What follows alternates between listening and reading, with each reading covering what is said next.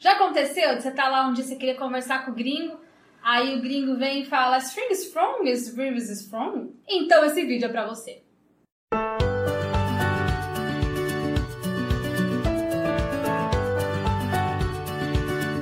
Hi guys, eu sou Ana Arruda, eu sou coach e professora de inglês. E eu já percebi que tem muitos estudantes de idioma, né, no caso aqui do inglês, que quando você precisa se virar na hora de entender o inglês, na hora de você ler, até que a gente consegue se virar, mas na hora de entender, meu amigo, parece que não entende nada. Você até quer assistir aquele vídeo no YouTube, você até quer participar daquela palestra, você até quer seu chefe te pede para participar daquela reunião. Mas não adianta, você tem dificuldade, você não consegue entender nada. Se esse é o seu caso, eu vou te ensinar aqui três passos para você desenvolver essa habilidade. O primeiro aqui é a prática. Eu já ouvi pessoas dizendo que não tem o dom, que é muito difícil, que entender o inglês falado é só para os inteligentes. Se você tiver contato com o inglês constantemente, todos os dias, é inevitável, o seu listening vai melhorar. E eu não digo só música, né? Tem muita gente que gosta de ouvir música para treinar o inglês. A música ela é legal, mas é importante que você ouça diálogos de inglês, né? Reais interações em inglês.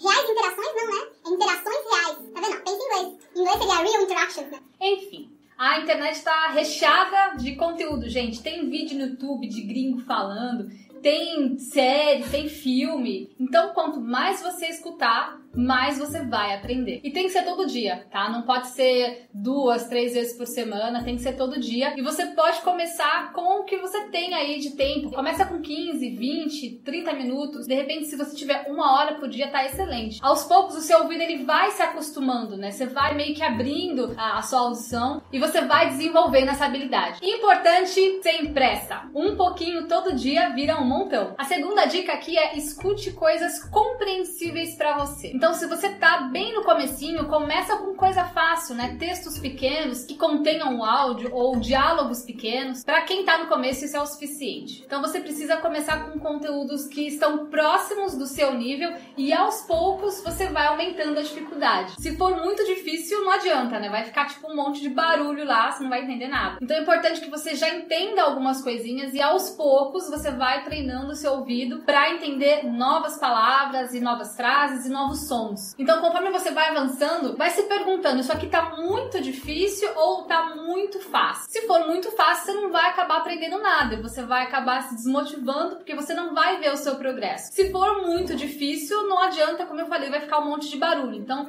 você precisa achar ali um meio termo. Tem que ter palavras novas, tem que ter coisa que você não sabe, mas ao ponto que você sinta que há algum desafio e te mantenha motivado. Terceira dica: don't give up. Não desista. Pode parecer clichê o que eu vou falar aqui, mas todas as pessoas de sucesso que eu conheço, elas têm algo em comum. Elas não desistem. No coaching, quando a gente trabalha com algumas metas que são relacionadas a habilidades, fica um pouco diferente, né, na hora de você mensurar o seu progresso. Algumas metas como aumentar a autoestima, habilidade de você falar em público ou até aprender um novo idioma, essas daí precisa de um pouquinho mais de cuidado para que a gente possa mensurar. No coaching a gente trabalha nesses casos com as evidências. Você tem que se perguntar quais são as evidências que vão me comprovar que eu estou progredindo. Faz uma lista aí, anota todas elas. Quando a gente está aprendendo um novo idioma, parece que chega um determinado momento que parece que a gente não está evoluindo, que a gente não está tendo nenhum progresso. Parece que você escuta, escuta e sente que tem um limite ali, né? Que o seu listening, né, a sua capacidade, a sua habilidade de escutar